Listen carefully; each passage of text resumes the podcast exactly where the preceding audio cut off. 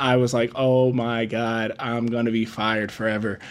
I was day playing on Euphoria and we were on the Sony lot. Zendaya had to, she had to go do some ADR on another part of the lot. And I had never, I had never really been to the Sony lot before. They explained how to get there, but if you've ever been on the Sony lot, I drove Zendaya over. I got like halfway there, and then I was like, I think I'm going the right way. And she was just like, she's like, yeah, I think it's over there. I was like, oh my god, I lost one of the most famous people on the planet.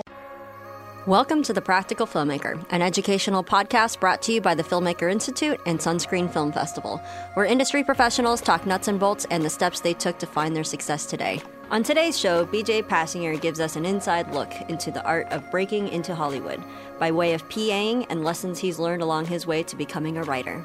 Find the full transcripts and more at thepracticalfilmmaker.com. I'm your host, Tanya Musgrave, and today we have BJ Pasinger, who's been making his way in LA for the past six years, working steadily as a PA on the Universal backlot on shows like Home and Family, on NBC commercials, and most recently, HBO's Insecure.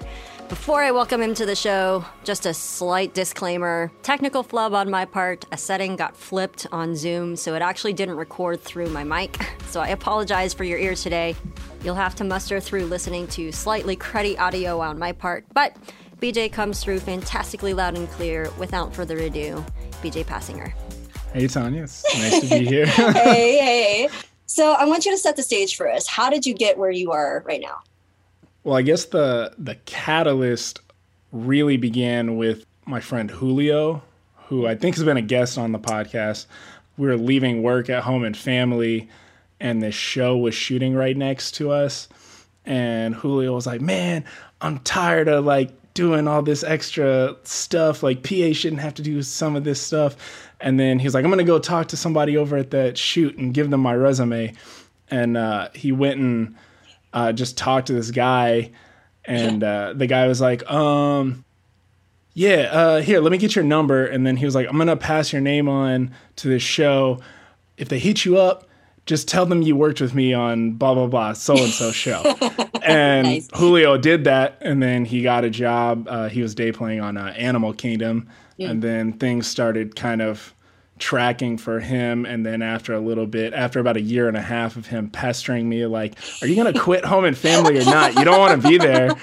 And you know and he's my he's my friend like he's one of those friends that's always like will just call you on your bs almost if yeah, you just yeah, yeah, yeah. if he feels if he feels like you're not living up to your potential he's That's like a good friend. what's wrong with he's like what's wrong with you? Yeah, yeah and like you'll be like you'll be like oh and then um but then uh, yeah so finally i quit and it was terrifying i quit january of 2018 so that was basically almost a full two years after working at home and family mm-hmm. almost five days a week consistently getting a, a, paycheck steady, steady yeah game. getting a paycheck every friday is one of those things where it's like it's a steady paycheck mm-hmm. but I wasn't going to be meeting any of the people that were trying to do the same things that I was doing. Yeah. I was meeting other PAs that also didn't want to be at Hallmark or be in that part of the industry. Mm-hmm. But other than that, I wasn't really meeting anyone that could kind of pivot me in mm-hmm. towards narrative work. Mm, gotcha. Yeah. And then, so I had about two months of just being at home. I was doing random little commercials here and there for uh, mm-hmm. One of my college friends, uh, Lucas, who's mm-hmm. like a producer over at NBC. Yeah, Lucas Tanaka and, was actually on the show too but uh, so I was kind of dipping into my savings and doing that here and there. Yeah. And then like right the first week of March, Julio texted me and said, "Hey, I just got staffed on this show, Insecure. They're they're gonna need some additional PAs probably this first week. I think I can get you on." And I was like, "All right, cool." And then he was like, just just don't screw up and make me look bad. And I was like, all right, I'll do my best. yeah. yeah. And then uh, so I got over to Insecure. I had day played on other random narrative shows here and there, mm-hmm. like while I was at home and family, just through random little gigs that Julio could throw me. Yeah. And I would just like scramble last second. Sometimes I would call in sick mm, to yeah. take off from home and family. Yeah, yeah, yeah. Um, basically, yeah, the first day ended up, you know, I got put on lockup, so just keeping people out of the shots, keeping people quiet when they're rolling, Yeah. uh, stuff like that. They liked me, so they kept bringing me back here and there. And then the other big thing that I got put on, like the first or second day that I was at Insecure, um, I got put in charge of getting breakfast for cast and Alright. other higher ups. Yeah. I would get a couple days a week on Insecure. Mm-hmm. Um, it would vary anywhere from two to five days, and I had a couple weeks where I just didn't get any work from them at all.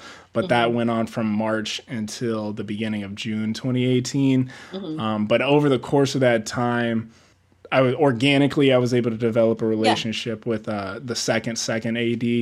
Uh, Yeah, his name's yeah. James James Chestnut. I was always one of the PAs that I was just I didn't want to get accused of uh, trying to milk the clock or anything like that Yeah, at yeah. rap. So I'd always ask him a lot. They did a lot of location shoots that that season, and so our base camp was at the Forum in Inglewood a lot, Mm. and we we also did a lot of night shoots and sometimes like Friday night. So it'd be Mm. Yeah. there'd be it'd be six thirty in the morning on a Saturday. And be like, oh man, I've been on the clock for like 15 hours. I Oh hope they're not gonna be. I like. I hope they're not gonna be mad at me. Like I don't want them to think that I'm trying to like just milk the clock or anything. Yeah, yeah. And I'd go up to James like, hey man, uh, I, I've been on the clock for a while. Like, are they like, do I need to go home or anything like that? And Mm-hmm. he put his hand on he put his hand on my shoulder and just go, stay with me, bro. And I'd be like, all right, James, I got you, man. Whatever you need. and that was he was one of those people that sees season I uh because I would get breakfast for him pretty frequently. Uh, so I, I like memorized his breakfast order Mm-hmm, at the time. Yeah. Eggs, two slices of bacon, toast, and avocado. yep. There you go. But you know, James James ended up being uh, like a really good person for me to know because that summer, uh, right after Insecure ended, I went to Africa for like two weeks uh, with my college roommate, and right when I got back, I just reached out to James like, "Hey, I'm back in town," blah blah blah, and he had just got on this uh, McG movie, uh, Rim of the World, and he was able to get me on there, so. Rim of the World pretty much helped pay my bills for about a month and a half. And then at the beginning of August, I got a random text from this person that said, Hey, I got your contact information from Julio. Uh, I'm on this show called Vida. We're looking to interview some PAs.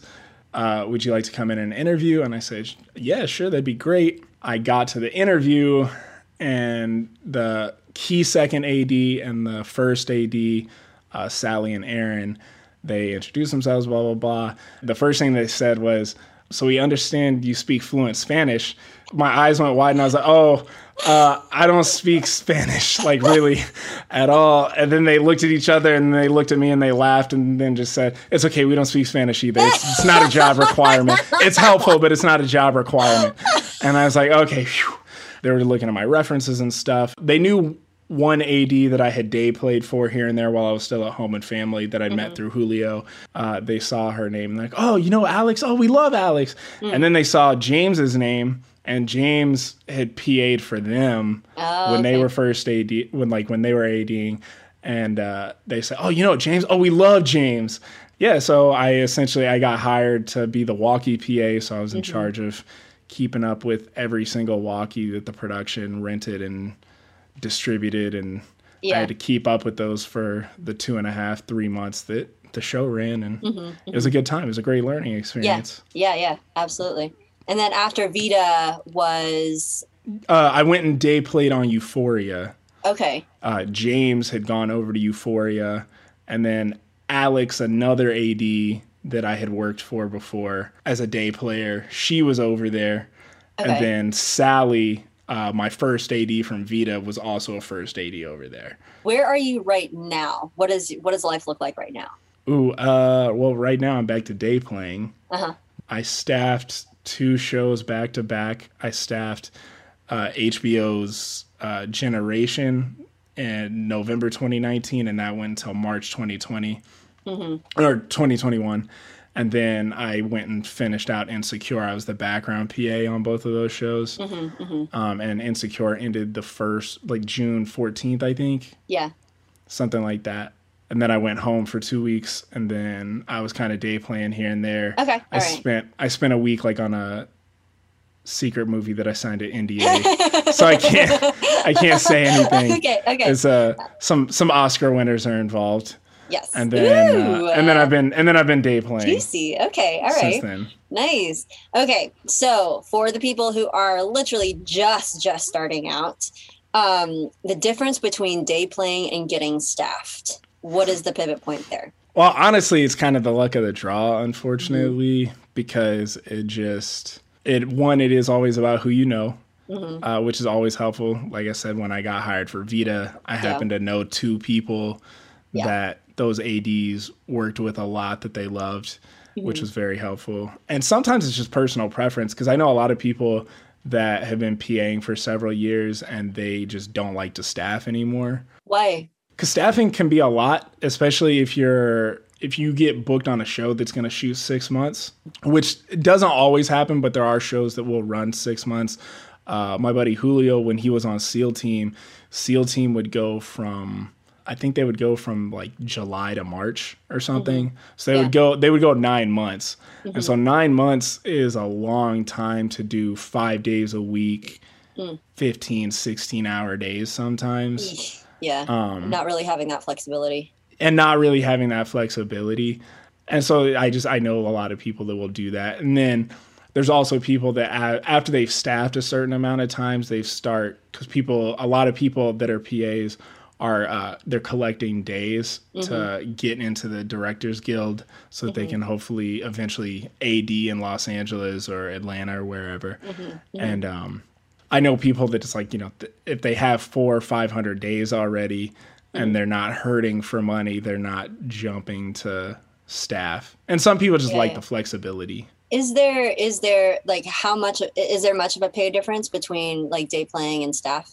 Oh yeah, I mean that's that can be. I mean it can be a huge difference. It just depends. Um, but I mean staffing, you're gonna be there five days a week. This is just more you're gonna- consistent, I guess. Yeah, it's just more consistent. It's the consistency. So really, it's about what you're comfortable with and how much money you want to have, and and also you know how much stress and sleep you want to have. Yeah, how much do you uh, want your soul to be sucked dry? That's the question. exactly at times, yeah. Although like there's some shows that like you'll you know I've I've been really blessed that most of the shows that I have staffed. The ADs are great. The other PAs are great. The crew. I've been blessed that I've been on mostly shows that everybody's just great. Yeah. So even if you're working the really crazy hours, Mm-hmm. you're not like this is terrible. what have what have I done to myself? Like you know. Yeah. what have I done? Oh man. So I mean, all right.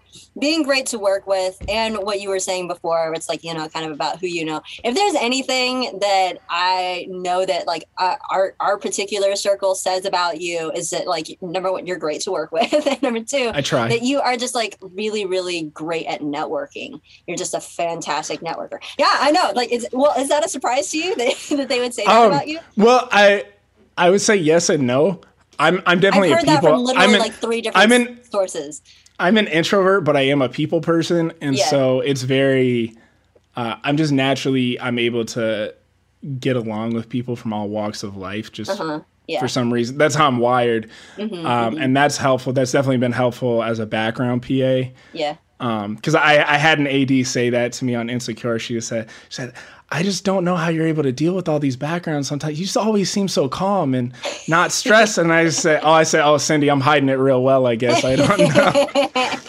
That was that was hilarious because like my my next question for you was literally going to be like just for my own curiosity of like whether or not you were an introvert or an extrovert because like I'm always curious how like I wonder how our introvert our introverted friends do and like how they handle this business when I'm- networking is such a huge part of it. I'm an extroverted introvert, if that makes sense. Yeah. Um, I can come off as an extrovert, but I definitely have that limit where it's just all of a sudden it's like a switch flips. Yeah. And I'm like, I need to go be by myself now.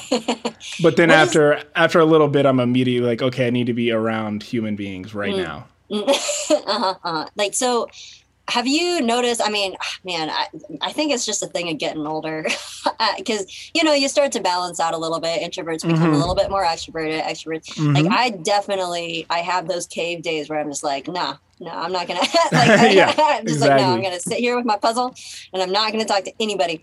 But I have noticed some limitations with, you know, because I just came off of a production and I remember pulling, you know, like those 3 a.m. kind of nights and oh my gosh, I was useless for like a day and a half after I did like three of those in a row. I'm just like, I just don't bounce back. Is there some way that you particularly like for for the introverted uh peeps out there who are trying to make it Mhm. in this big old world? Yeah. um, um, I don't know. Like, what are some of the things that you do to recharge? Uh, oh, to recharge. Yeah, yeah, yeah. Um, Or just to like cut out, like, I mean, because you have to work, right? Yeah. Well, a lot of times I'll, depending on how stacked my bank account is after I finish a Mm. job, It is Um, motivating. I will spend at least, I'll usually spend at least two days where I'm just not doing anything. I'm Mm-hmm. probably postmating Chipotle and Mm-hmm. watching TV and playing video games with Yeah. like my college friends. hmm But then this last time, right after Insecure ended, I flew to Utah and visited one of my childhood friends for a couple Nice. days, and we just checked out some Yeah. of Utah. I wasn't Yeah. able to stay long enough, but then and then I and then I went home for almost 10 days i had a wedding in atlanta i Oh, had to go to and then and then and then i went back to nashville and saw my family and stuff and So you just check out, you know, not- like, Yeah. no, no, I, I totally understand. I'm sure very, and yeah.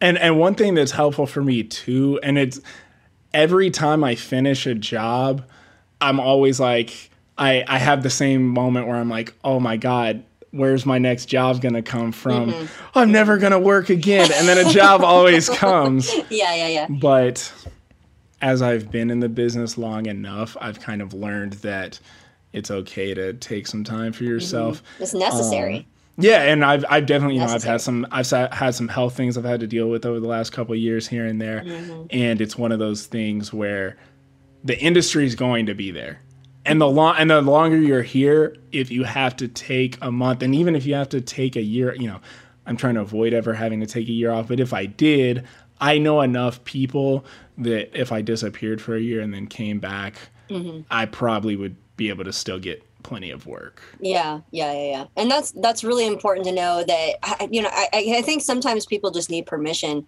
because I remember feeling I don't know like lazy. You know, when I really need it, because like I would, I would do some of these international gigs, and I'd come back, and I just like I would not talk to anybody and not do anything for literally a solid week, and I'm just like, man, I am so lazy. Why can't Oh, I yeah. not just like keep up with stuff? No, like giving yourself permission to recharge and you know get. Oh yeah, and that's that's a big thing with me, especially like for my writing, because I'm always trying to write as much as I can. Uh, in 2020, I was able to write two original features and uh, and and do another draft of a pilot that I'd written the prior year. Um, that was partially due to the pandemic, but uh, the last feature that I wrote towards the end of the year, I I wrote that while I was staffing, um, which was really hard. So I was writing on weekends pretty much. I would try to just say, okay. I'm gonna pump out 10 to 15 pages this weekend. I'm just gonna force myself to do it. Yeah, yeah. But then you know you have times where you just you just can't write. You can't be in production and write at the same time. And you also have personal stuff that you have to take care of. You have your health and mm-hmm. you got your friends and family you have to and then 2020 especially I really wanted to kind of work on my mental health a little bit more, so I did therapy and I had mm-hmm. just started therapy when I got the call to go interview for Generation. And then I was up front with them. I said, you know, two two different people that knew James and uh, another person that I PA'd with had given uh, this AD Denise my contact info, and I just I told her I said, hey, you know, I really want to work for you. I could definitely use the money right now, but I literally just started therapy again. I'm doing it, you know, I'm doing it every other Wednesday night from seven to eight, which is the only time my therapist had open at that time yeah, yeah. and uh, because of how many people were trying to do therapy because of Yeah. how crazy 2020 yeah, was. yeah, seriously, and, And like artists too. which, yeah, like, exactly, hits- exactly. hits and so she deep. and she said she said, "Okay, um, let me talk to the let me talk to the first ADs about that, um, and I'll get back with you." And then maybe a day or two later, she called me back and she just said, "Hey." Uh, I talked to the first ADs.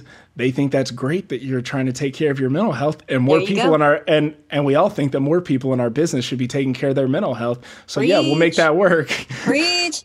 And then I was able to get to the point over the course of the show. Like, I want to say the last month of the show, I had kind of gotten to the point where I had worked everything out that I needed to work out. And I was Mm-hmm. Yeah. kind of already feeling like I was in a place where I didn't need therapy anymore. Mm-hmm. And even, and then my therapist, when I called my therapist, he said, actually, I was going to tell you the same thing. I don't Hey. think, and I, and I said, well, if you don't think I need it, then I guess I'm okay. so, no but that's so that's so amazing to see because you know talking to i don't know some of the old timers that uh, you know I, I remember talking to Korey Pollard a lot about it about this because like he was you know from a different era where it's just Mhm. like you know rub some dirt in it like hollywood Yeah. doesn't have time for this oh yeah. um, and it, it, he one of the things that he did mention was that it was so encouraging to see a present generation coming up Mhm. that would actually have boundaries and say no, and you know be able to take care of Well- themselves the way they needed to. A lot of the unions right now are pushing hard for 10 hour days especially because we're you know we're still in the pandemic people Mhm. feel like we're not but we are especially in la county you know Mhm. i've been, seen so many posts where people are trying to push for 10 hour days and making Mhm. basically making that the norm Wow. um, yeah. so that people That'd can have lives and Yeah, that would you yeah. know so that people can have lives that people people can see their children other than the weekends and Mhm. uh, and I think that's great. Um. Yeah. I'm not in a union, so hopefully the unions will work that out. But I'm not gonna I'm not Yeah. gonna be upset if I can still pay all my bills and work 10 hours a day instead of 12 to 16. I'm not gonna Mm-hmm. Yeah. be mad. Same.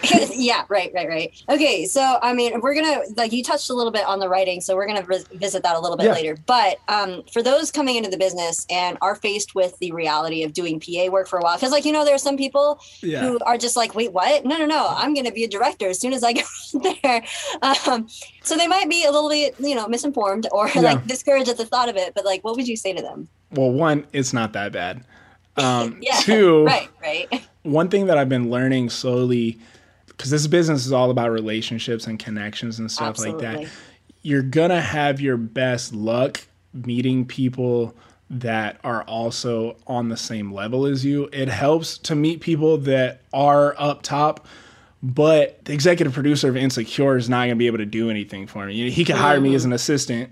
You know, he could recommend, you know, if he had read one of my scripts or something, so this is great. He could pass my stuff on to a manager and maybe get me a meeting, you know what I mean? But he's not gonna it's not gonna suddenly fast track me Yeah, and you know, Yeah. it happens very rarely. If you're not Damien Chazelle, the odds of you not having to do the work Mm-hmm. and make the connections and make the genuine connections, you know, that's you know my but my buddy Julio, we met at work, but we became genuine friends outside of work. Yeah. and so he's got like, and that has helped me genuinely because like regardless of what's going on in the business, like we are just genuine friends. We text each other all the Mm-hmm. time. Like I know his mom. Like I bet you know what I mean. It's like one of those things yeah. where and you guys just are gonna fight for each other, you know? E- Like, exactly, exactly, Yeah. and like push and and that's kind of the biggest important thing. You know, it's it's helpful to meet at least for PAs and stuff. It's helpful to meet other PAs because the majority of the work that I've gotten has been through. I mean, some ADs hit me up, but sometimes it's just simply like if you have a relationship with another PA and they're they're staffed on a show and you're looking for work and they're in Mm-hmm. the AD trailer and they're like, "Hey, we need five more PAs for tomorrow. Anybody got any names?" yeah, You know, they're gonna be like, "Oh, hey, I know this person." Blah blah blah, and Yeah. like yeah, and they can vouch for you. hypothet, yeah, hypothetic, yeah. If they vouch for you, yeah, because that's the thing. As long as someone vouches for you and you don't screw up too bad, too bad. Everyone's Yeah. allowed to make a little mistakes, Yeah, yeah, yeah. but you know, nothing crazy, crazy. Yeah, you, yeah, you know, that's I wanna- that's the big thing. You know. I want to hear. I want to hear about a mistake. I would love. I would love for you to tell me a story about something that went wrong. So something that went wrong for me that ended up it turned out okay, but in the moment I was like, "Oh my god, I'm going to be fired forever." um I was day playing on Euphoria and we were on the Sony lot and I'd been helping out. There were a lot of cast members that day, and so I'd been helping out, just driving them to and from the stages and stuff. Uh, and Zendaya had to she had to go do some ADR in another part of the lot. And I had never I had never really been to the Sony lot before. They explained how to get there, but if you've ever been on the Sony lot, it is not the Sony lot is much more compact and there's way more buildings that are put together than All when you're on the Universal lot. It's a lot easier. Certain lots are just easier to navigate. Yeah. I drove Zendaya over. I got like halfway there, and then I was like, "Ugh, I think I'm going the right way. And she was just like, she's like, yeah, I think it's over there. And then went back to texting on her phone, and I was like, and then like I kind of got lost, and I was like, oh, I'm so sorry, I'm so sorry. She's like, it's cool, it's cool. I I re- I think it's over there though. Let's try over there. And then we ended up finding it after like two tries. We found Yeah. it.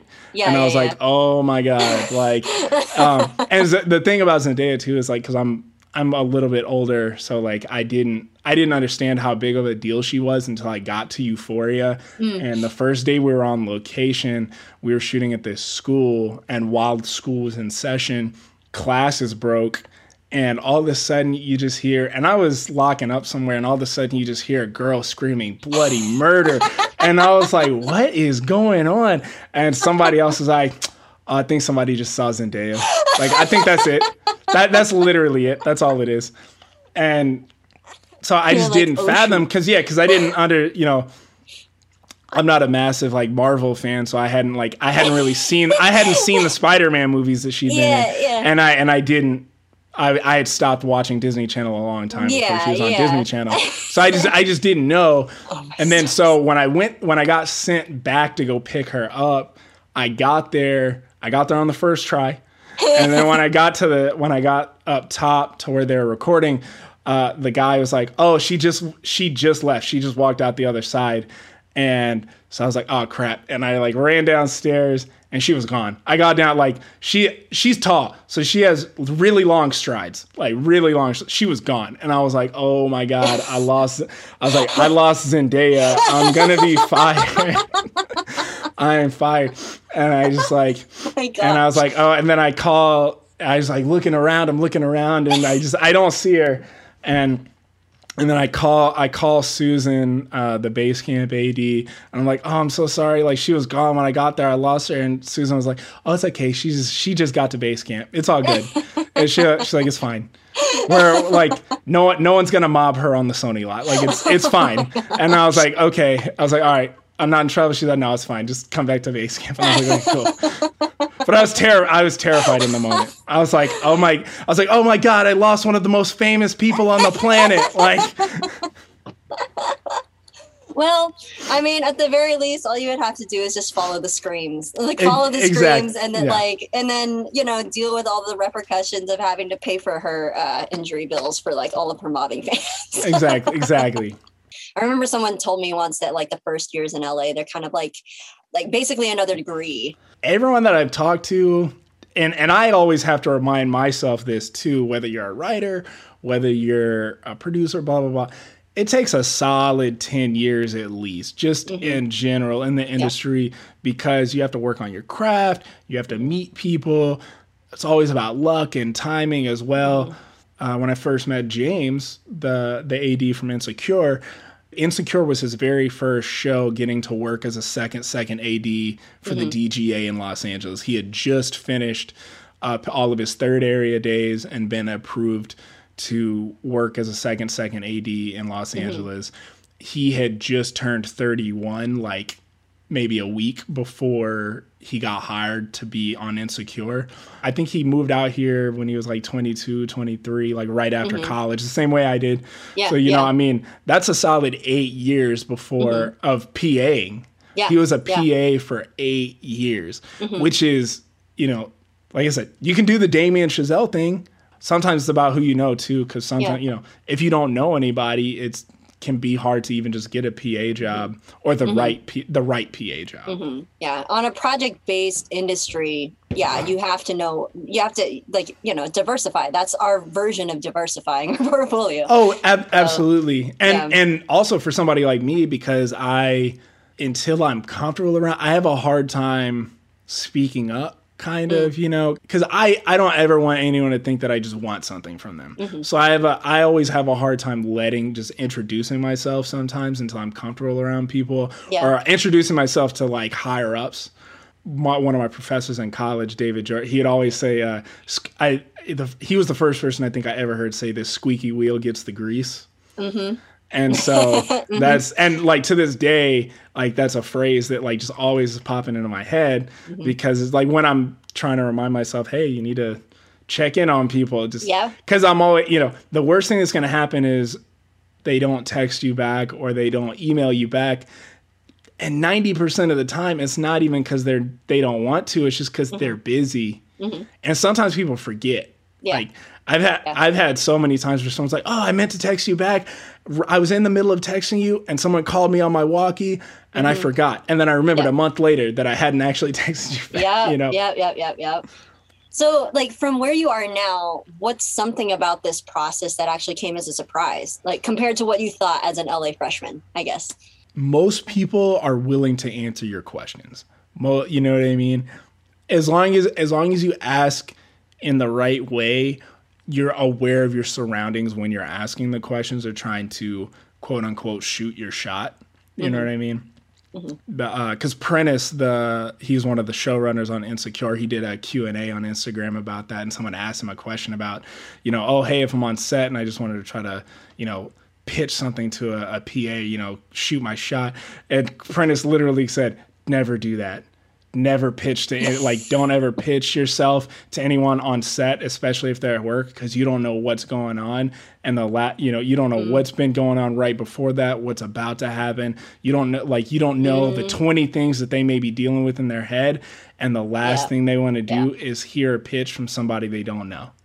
Because he was like, you know, it's because he was just like, you know, it's all about relationships, mm. and um, yeah, so it's you know the biggest thing is shoot your shot but be calculated about it. I guess is that Read the room. and and read read the room. Yeah, that's the best. way. Read the room, and also sometimes so you're not always going to be the right fit for every project. Mm-hmm. You know, uh, or with writing. You know, everyone. I write a lot of drama. I write way too many period pieces, stuff that's just way too expensive. But I also like write my modern dramas are very specific things that are important to me and speak to me. Mm. Yeah, yeah. And not everyone's writing the same thing.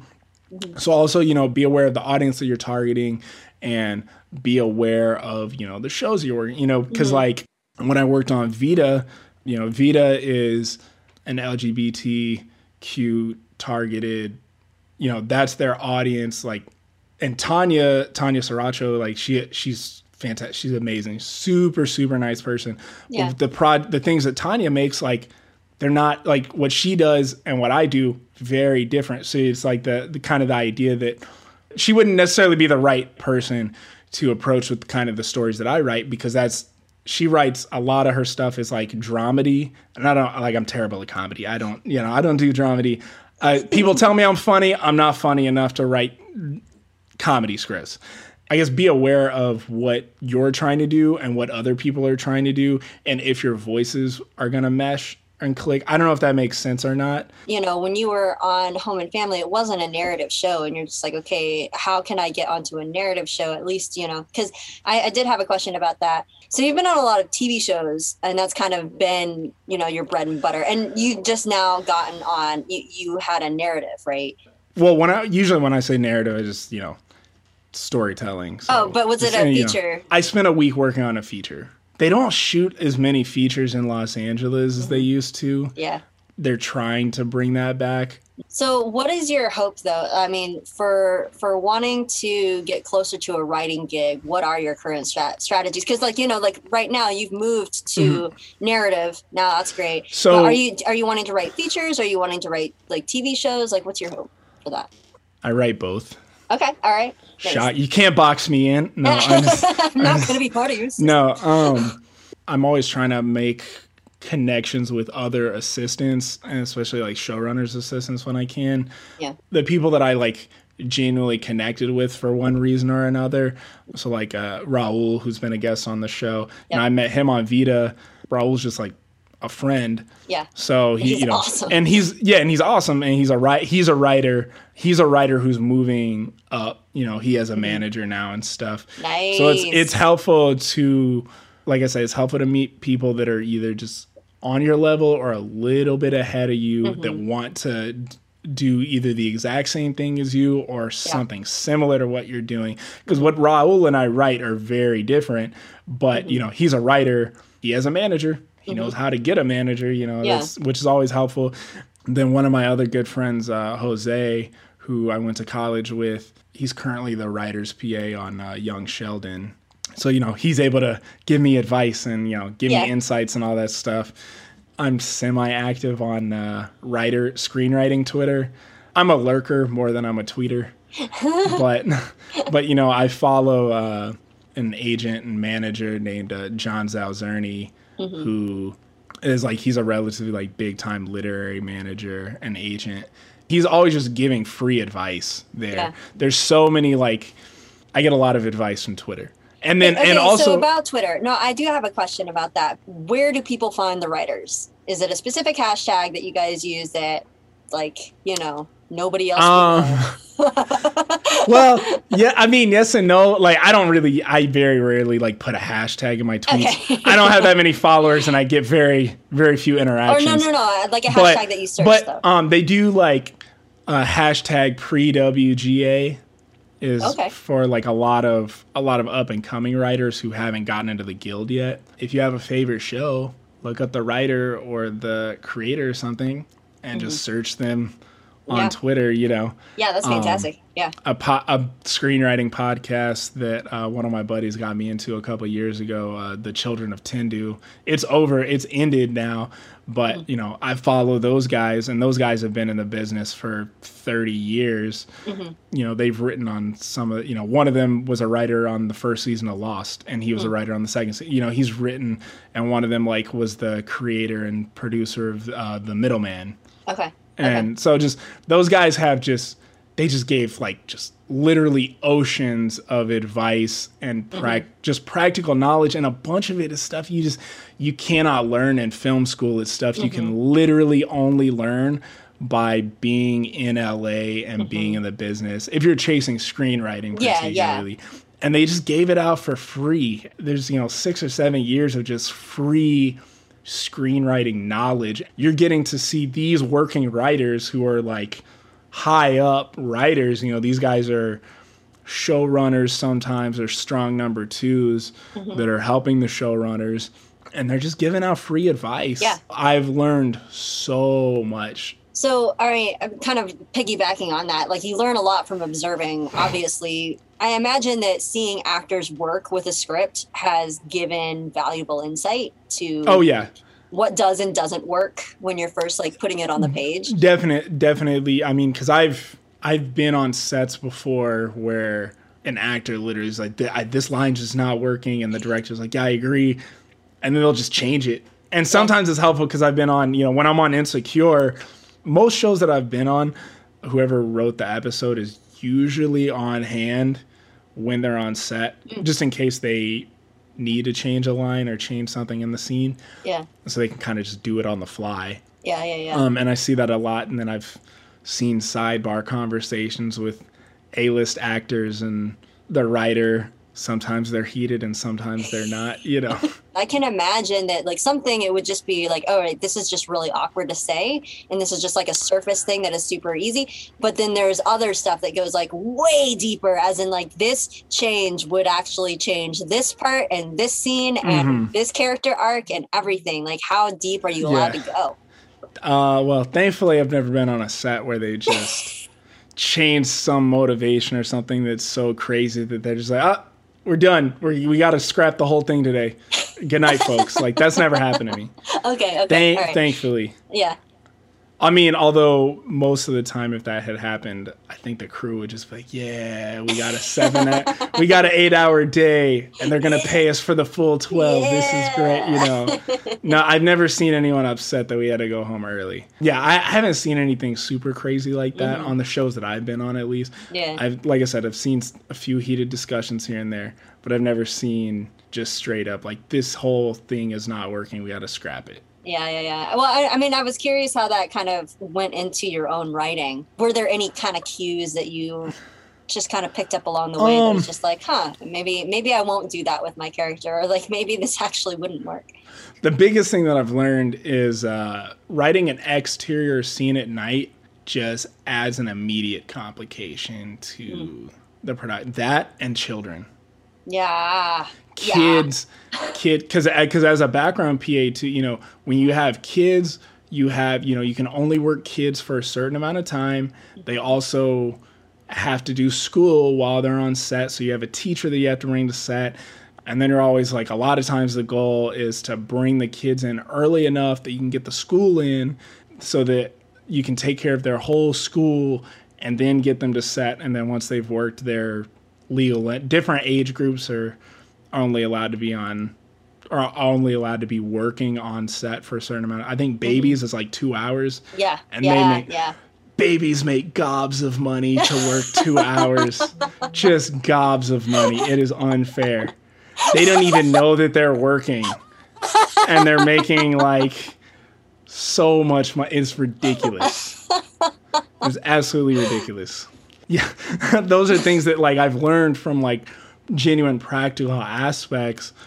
Adding children just adds an mm-hmm. extreme complication. Well, I mean, if you're wanting to sell your script, it's a big deal, you know? Um, exactly, exactly. So, you know, I, I wrote a feature that had a baby in it and it had a child in it, but the baby is literally in the first scene and then never seen again. And then the kid is only in like three scenes. So the kid only has yeah. like six lines, 6 mm-hmm. or eight lines throughout the whole movie, mm-hmm. enough to make it significant but yeah. not en- not enough to add like a zillion extra complications. Yeah. It's not like you know? Stranger Things. So, like, yeah, it's just it's just things that and and I will say that that is one benefit of being an actual production, even though in some ways it can be harder to get FaceTime with writers and producers and stuff by being on set.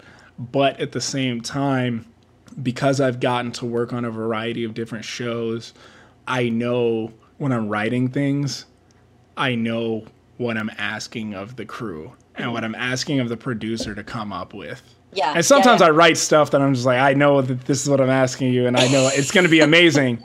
but also, you know, I've been on shoots where it's just like the amount of stuff that that it's going to take just to get that whole day is involving easily 30 to 40 people coming in at 3 a.m. in the morning and yeah. regular crew in order to start prepping and getting all the extras in. So it's like the hair, makeup, and wardrobe people, excuse me, costumes, the uh, hair, hair, makeup, and costumes. PAs and ADs are literally coming in at 3:30 in the morning, yeah. and crew call might not be until 6 a.m. So like the actual 12 hours or the actual six hours before your first meal break doesn't actually start until 6 a.m. when the rest of the crew gets there, but you've been on the clock since 3:30 right. or 4. Yeah. And then and then that also involves you getting up at 2 or 2:30, you know, Mercy. depending on depending on where you're shooting. So it's kind of just being aware that has been very helpful for me yeah.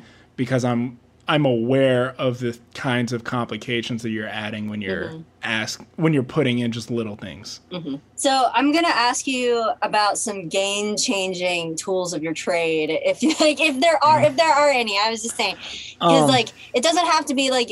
I mean, I would love you know gear, gadget, and you know software or you know whatever. Yeah but like i remember somebody saying to me like because i was i was doing international gigs and somebody had mentioned they're like dude biggest game changer take an inflatable camping pad because you have to sleep in the airport and stuff like that. I, like oh. i had never thought about it and it seriously was a game that's, changer. that's interesting. Yeah it's I'd like never... the crazy thing. So i mean it's just like as your life as you know pa slash writer well software it's always controversial in 2021, but I'm still a I'm still a proponent of final using Final Draft. I like Final Draft. When they were doing Adobe Story, I did enjoy Adobe Story, but like Final Draft has been the go-to. You know, when I I bought my first copy of Final Draft, I think in eighth or ninth grade, because uh-huh. I knew I yeah. wanted to be a screenwriter way back yeah, then, yeah. and I used uh, uh, I used my high school ID to you get a student discount. Yeah. Well, what's a Um, what's a quirk of um, Adobe's that you didn't like then? I don't even remember it's because it's been so long. I don't even think does Adobe Story exist anymore? I don't even know. I I don't don't, know. even know. I, like the ones that I know of are just like Final Draft and like Celtx. I have never met anyone in my life who's like, yeah, I wrote this script on Celtx and it sold, you know? and I, you know what I mean? I've never, and on screenwriting, I've never, in my travels across screenwriting Twitter, I've never, I've never seen anyone who actually makes money writing ever mention anything about Celtx. Interesting, because like I mean, however- it's like it's formatting, right? So like, what I what exactly is the the? I don't know. I just think I mean final draft has always been the industry standard. I think Yeah. there's I think there's a cup there's like two or three other uh, softwares out there. I don't even remember Okay. their names that that professional screenwriters are using as well. Uh-huh. Um, but Because like they I have said, to like deliver the files, I guess, huh? yeah, that's the big thing. And Okay. obviously, obviously, don't write a don't write a screenplay on Microsoft Word. it should be obvious, but I'm sure there's people out there that maybe maybe need to invest in Final Draft now. Yes, I don't know. yes. I should. I just in shouldn't case, laugh. I shouldn't laugh. I yeah, but just in case. if you're trying to get in the PA world, you should always go to Film Tools and pay that sixty dollars or whatever it is to get yourself a surveillance headset for your walkie. You don't want to be that person who shows up to set and goes, "Hey, uh, do you guys have any surveillances?" Because they people they hate giving them out. They hate giving them out because Really? they're expensive. They're expensive, Oh. and when you're rent when you're renting a walkie package, you know they charge you for every surveillance that's not returned, and they charge you for every walkie that's not returned. And walkies can run up to like six hundred dollars a walkie, Mm-hmm. Okay. Dang. and yeah, so it's just one of those things that Oh, okay. No, that's good to know because I didn't know that um, they didn't give you surveillance. Because yeah they'll hook you up with they'll hook you up with what's called a referred to as a, a Burger King. Okay. and it's just the it's, it's It's literally the- like the the, the, the headset mics Yep. and you don't look they're not they're not that fashionable I don't know if there are any favorite new gadgets that like really revolutionize how you work. for actually for background a program that i've been using on the last two shows that i was on it's called uh, rabs so it's short for run a better set Ooh. and what it does is it's all it's digital vouchers Okay. for all the background so um Oh wow. and the vouchers are basically you know that's the daily time cards and so for years and prior to the pandemic i think rabs have been around a little bit before the pandemic mm-hmm. but i got introduced to it in 2020 so it hadn't been i don't think it's been around that long but essentially it has all literally all the information for all the vouchers. So essentially you can do instead of having 60 or 80 or sometimes 200 individual paper vouchers for signing people in and out every day, you can literally all do that with uh, the push of a button So it's an app. it's uh it's an app and a website. Um, Okay. it's mostly a website, and then for sets that are working with extras a lot, that's been a very helpful thing. Because if you have to go Mm-hmm. back and um, if you have to go back and like adjust something, you Mm-hmm. can go back and do that with the push of a button and fix it right there. Because also at the end of the night, you have to do what's called a breakdown. So it's essentially categorizing all these different vouchers by their in and out time, like their meal penalties if they got them, if they were given a prop or something, or if they were around smoke, if they were around someone, if they were around smoking, if they were around someone that was smoking, or if they were using like a fog machine Oh yeah. uh, depending Wow. on you know that counts as what's called a smoke bump so they get a little extra money for that Dang. and okay. so that immediate like just having that one difference immediately puts them into a separate category for accounting so sometimes you might have like 30 categories on like crazy crazy days you might have 30 individual categories for accounting to look at for processing the payroll for the background Yeah. and prior to the digital vouchers which the industry slowly it's it's at a turtle pace kind of moving towards it but it's like prior to that you'd have to organize all the vouchers at the end of the night after you signed all these people out. So we might wrap it it says it's a night shoot we might wrap at 5 a.m mm-hmm. might take you another hour, hour and a half, potentially, depending on how many extras you have, to get everyone back to base camp, mm-hmm. out of their costumes if they had costumes, then sign them all out, and then you have to organize all the vouchers. Mercy. And that's by oh, like, Oh my stars. that's mercy. by that's by the SAG background and the non-union background, and then you have to organize the categories and blah blah blah. Then you have to calculate the meal penalties if they got a bunch of meal penalties. Thankfully, not non-union background only gets one meal penalty, but SAG background every 30 minutes past their first meal penalty they get another meal penalty. So you have to start calculating that. The stand-in actors are also on vouchers. And you have to organize it by the most expensive. There were times on Euphoria where we had like hundreds of extras, and it's seven in the morning, and you're in you're in Santa Clarita, which is like an hour north of Los Angeles almost, depending on traffic.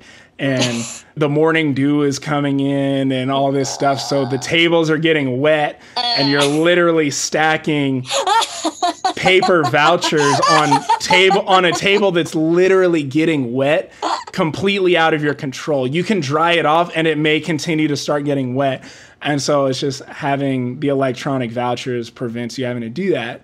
And honestly it saves a lot have of to start with such a fantastic yeah day. it saves a lot of time and manpower you know Yeah, absolutely. and money. Ultimately, it saves the production money because because it's easier to do that in the click of a button. And if you have to go back and change it or fix something, you can just make the adjustment with the click of a button later Oh, instead of paying seven other people to stay on the clock for another hour, hour and Yeah. a half. And some of the, you know, Yeah, yeah, yeah. No, no, no. Seriously. Ah, that's amazing. What current project are you excited about? one of the ADs that I've worked for off and on the last couple of years is working on the TV show Barry with, with Bill Hader. And I love Barry. I, I I'm a huge fan of that show. And I'm trying to like I'm like, hey Aaron, if you need if you need people, Yeah, let me know. yeah, and she yeah, already, you know, so I'm hoping that in this next but they're shooting until December. So I'm hoping that between now and then I'll get to go work on that. And then Euphoria I'm working on Euphoria uh, tomorrow actually. Mm-hmm. Nice. So I'm working on Euphoria tomorrow uh, with some of the ADs from that. And so that'll be cool to see some people. It's also a crazy show. It's just, there's always a lot of moving parts on that show because Mm-hmm. it's a great show. And, you know, the, the better a show is sometimes, the harder it can be to make. Barry is the big thing that I'm really hoping to get yeah. to work on. Because I, like I said, I love that show. Yeah, yeah. Bill Hader is fantastic. um, and obviously the great Henry Winkler. I've seen him in the flesh before at a movie theater. He was eating popcorn with his wife off by himself, so we did not bother him. but I'd love to actually, you know, get to be around him when he's working. So that's Yeah. uh those are the two big things. So, how do people find or follow your work? Shameless, shameless plug up. You can follow me on Instagram. I'm on Twitter. But like I said earlier, I'm more of a lurker than a tweeter. Hey, well, people Um, like sometimes like people have gotten in touch. At BJ Pasinger. Mm-hmm. I'm the I'm the only I'm the only person on there that has that name, so it shouldn't be too hard to find me. But if you, if you do send me a, if you do send me a DM or anything like that, uh, just let me know that you heard me on Tanya's podcast. So I don't think you're just like a random person. Yeah, feel free to follow me. If unintentionally you DM me on Twitter and I accidentally leave you on red, just know I was probably on set and in the middle of something, and I genuinely probably forgot. Like, don't Yeah. don't take it too personal. that means that the squeaky wheel needs to get the grease. So be, Exactly. be squeaking. Be, be squeaking, but don't scream. what questions should I have asked you? I think pretty much all the advice I could ever give, I've poured out. I've poured my heart out already. okay. Other than um, you know, always memorize those breakfast orders. And and if if a hot snack comes out on set, go ahead and offer that to the AD. Go ahead, take a quick picture of the menu. Go to the assistant director and or whatever AD you see on set. Just go up to them and say, "Hey, this is what they got. You want anything?" Ooh, that is a good tip. and then they and then maybe maybe just maybe they'll delegate you to get the director the director or the producer a snack and maybe they'll remember your name and maybe they won't But, you no, but, but, it's still really know. good enough. one one one day you could get uh, Steven Spielberg some pizza rolls on set you know you don't you know That could be you. That could be your life. One You know. day. There you go. Anyway, thank you so much for all the wisdom. And like honestly, like you probably have more to offer than uh some, you know, I, like I, you've said this a couple of times, you know, get to know the people who are on the same trajectory and pretty much on the same level as you. I mean, I, I I've said this before because somebody had mentioned it. Um, your mentors being two years ahead of you instead of twenty. Yeah. Scorsese and Spielberg and George Lucas and like all those guys knew each other when they were like young hotshot directors or like trying Yep. to be hotshot direct like they'd have drinks and get burgers together and stuff. Yeah. You know what I mean? Yeah, And so it's just like those things where it's like when they're like, "Oh, I'm never going to get a directing job or I'm never going to get a directing job again," you know, Mm-hmm, back back when Hollywood was pumping out 30 movies a year, Yeah. you know. It's like Yeah. you know, it's just like one of those things where you know that's that's an idea that that uh, I think that's a universal truth of the industry. Honestly, that really genuinely goes back all the way to the very beginning of the industry. You know, Yeah. Ugh. well, thank you so much for your time. Really appreciate all of the fantastic advice that you have given. That is very valuable. glad I could help. If you enjoyed this interview, follow us right here and on Instagram, and check out more episodes at thepracticalfilmmaker.com. If you have comments or questions, feel free to email me, Tanya at thepracticalfilmmaker.com, or DM me on Insta. Be well and God bless. We'll see you next time on The Practical Filmmaker.